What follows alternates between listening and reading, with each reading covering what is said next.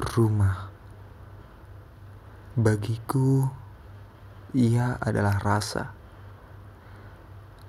memberi kehangatan kepada hati dan juga jiwa. Bagiku, ia adalah tempat memberi peluk kepada lelah dan juga penat. Ia memberiku ruang untuk jatuh, untuk rubuh untuk bangkit, untuk tumbuh lebih dari segalanya. Ia mengizinkanku menjadi diriku yang apa adanya, sejujur-jujurnya.